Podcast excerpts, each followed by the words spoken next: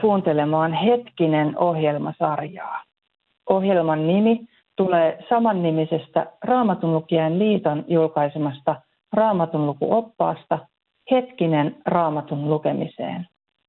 Se on neljä kertaa vuodessa ilmestyvä, kotiin tilattava lehti, jossa on päivittäinen raamatunlukuohjelma ja jokaiseen lukukohtaan liittyvä selitysteksti. Tässä ohjelmasarjassa tapaamme Raamatun lukuopas hetkisen selitystekstien kirjoittajia. Keskustelemme siitä Raamatun kirjasta, jota kukin selittää nyt meneillään olevassa hetkisen numerossa. Luvassa on siis tutustumista Raamatun kirjoihin ja Raamatun opettajiin. Minä olen Anu Vuola ja tänään vieraanani on rovasti Pekka Eskelinen. Tervetuloa. Kiitos. Pekka, milloin aloit itse lukea raamattua ja miksi? No viimeistään silloin, kun mä täytin 13 vuotta.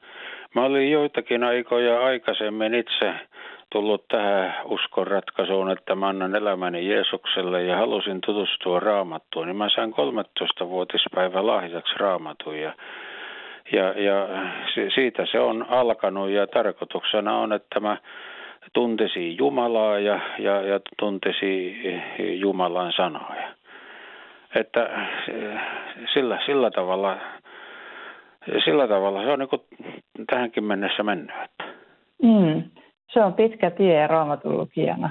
13 Joo, kun mulla on 75 vuotta kohta mittarissa, niin onhan sitä tullut vähän luettua. No niin, hienoa kuulla. No sä Pekka kirjoitit hetkisen selitystekstejä toiseen aikakirjaan. Millainen raamatun kirja se on ja mihin aikakauteen se liittyy?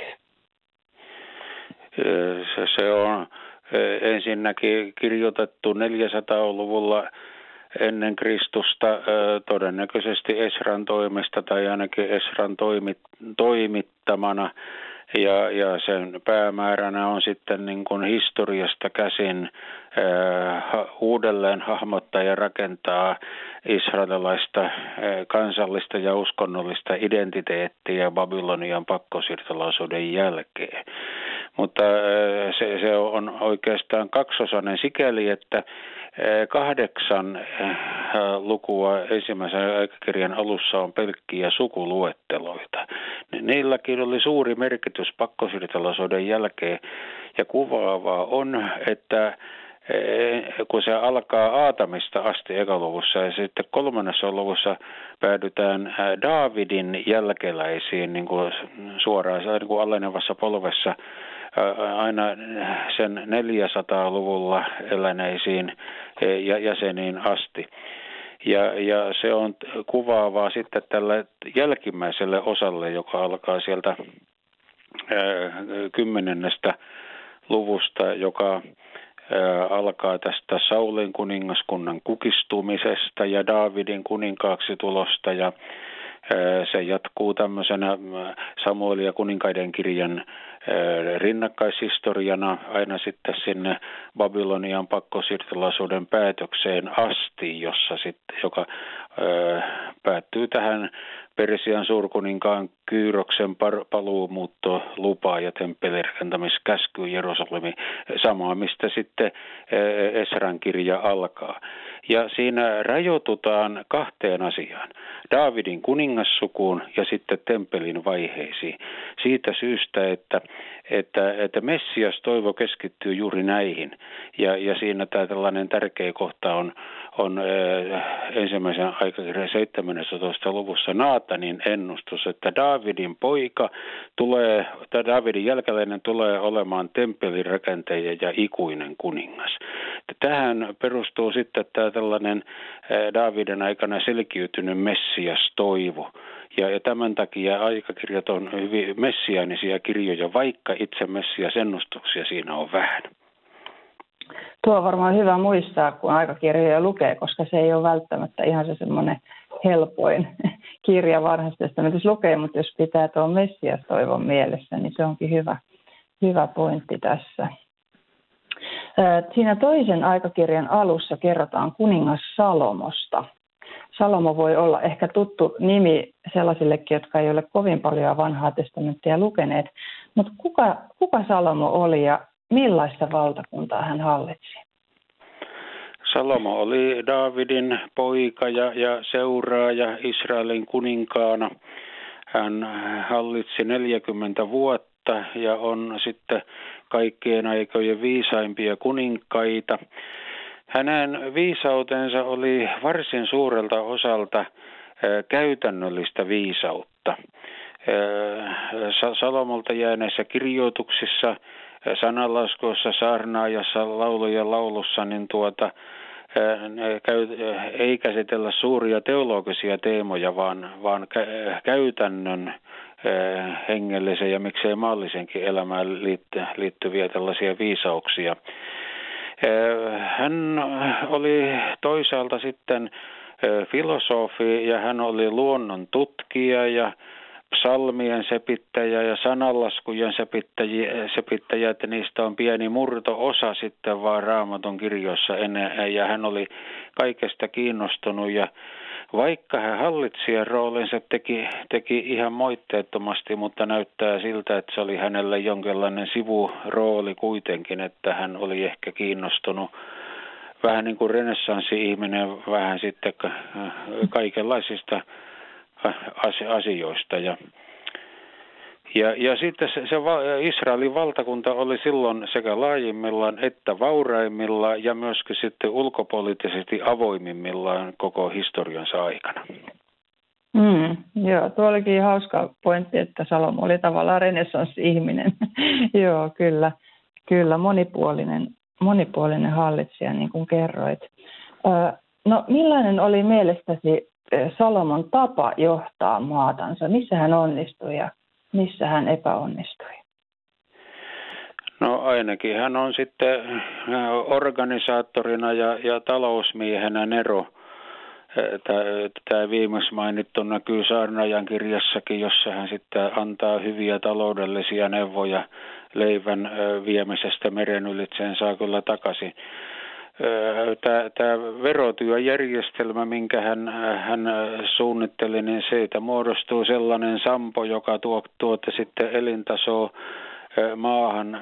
Se, se tuotti myöskin ulkomaankauppa-artikkeleita ja yhteistyössä foinikialaisten kanssa.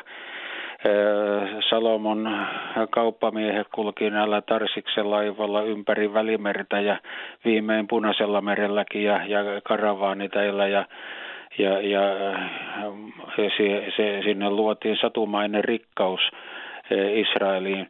E, mutta toisaalta sitten tähän, tähän liittyy myöskin tietty epäonnistuminen, e, koska tämä, se oli semmoinen itsestään toimiva sampo, elintaso jauhava sampo, tämä, tämä, tämä verotyöjärjestelmä se kiristyi lopulta sitten suorastaan orjatyöksi ja talousjohtajat oli sitä mieltä, että sitä ei voi lieventää yhtään päinvastoin kiristää, muuten talouskasvu pysähtyy. Ja se tuotti lopulta sitten vallankumouksellisen tilanteen, jota Salomo itse ei pystynyt enää estämään. Saarnaajan kirjassa hän kuvaa itsensä vanhana tyhmänä kuninkaana ja hän näki tämän, tämän kirkasotsaisen nuorukaisen Jerobeamin, joka sitten, josta tuli sitten tällainen vallankumousjohtaja, joka, joka sitten sai eh, Salomonen jälkeen kymmenen heimon eh, kuninkuuden.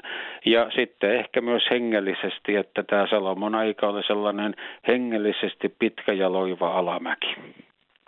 Mm, joo. Tuo, mitä ennen hengellisesti, tätä hengellistä puolta kuvasit, niin jos joku kuulija tuli linjoille tässä kesken, kesken kaiken, niin ei ehkä tulisi heti mieleen, että puhutaan toisesta aikakirjasta ja, ja tuolta lähes 3000 vuoden takaisista ajoista, että, että talous, talouskasvua ja, ja, ja kaikenlaista vero, veroasiaa tässä, tässä tuli ihan kuin, niin kuin nykyuutisissa, että aika mielen, mielenkiintoista.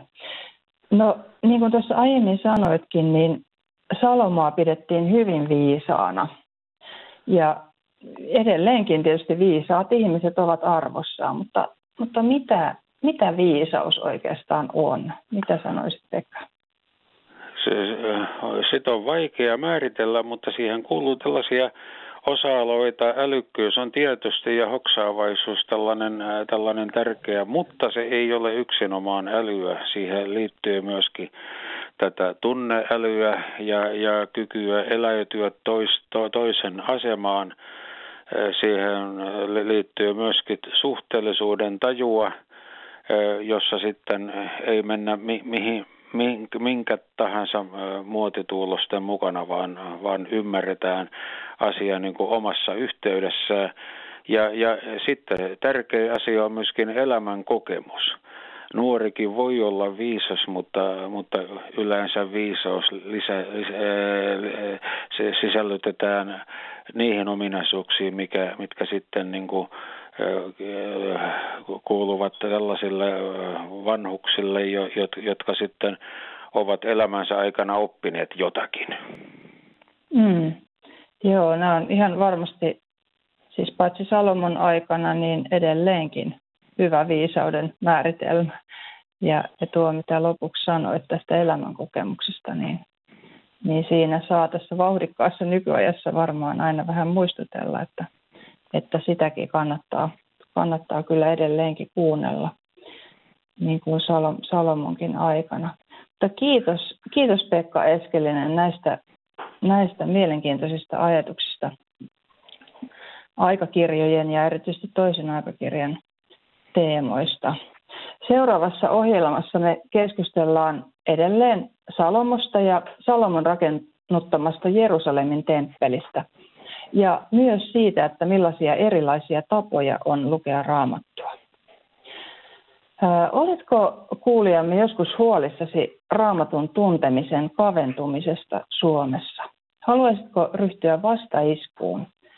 Raamatun lukijan liitto etsii raamattulähettiläitä, jotka voivat toimia monenlaisissa tehtävissä, esimerkiksi esirukoilijoina tai raamattupiirien tai kerhojen vetäjinä. Tehtäviin saa perehdytyksen ja niissä voi käyttää valmiita materiaaleja. Viedään yhdessä evankeliumia eteenpäin, sillä koko Suomi tarvitsee sanaa. Näissä hetkinen ohjelmissa haastatellaan saman nimiseen raamatun lukuoppaaseen selitystekstejä kirjoittaneita raamatun opettajia. Ohjelman tuottaa Raamatun lukijain liitto. Hetkisestä ja Raamatun lukijain liitosta – myös edellä mainitsemastani raamattulähettilästoiminnasta saa tietoa ja hetkisen voi myös tilata numerosta 045 122 3664 ja sivuilta rll.fi.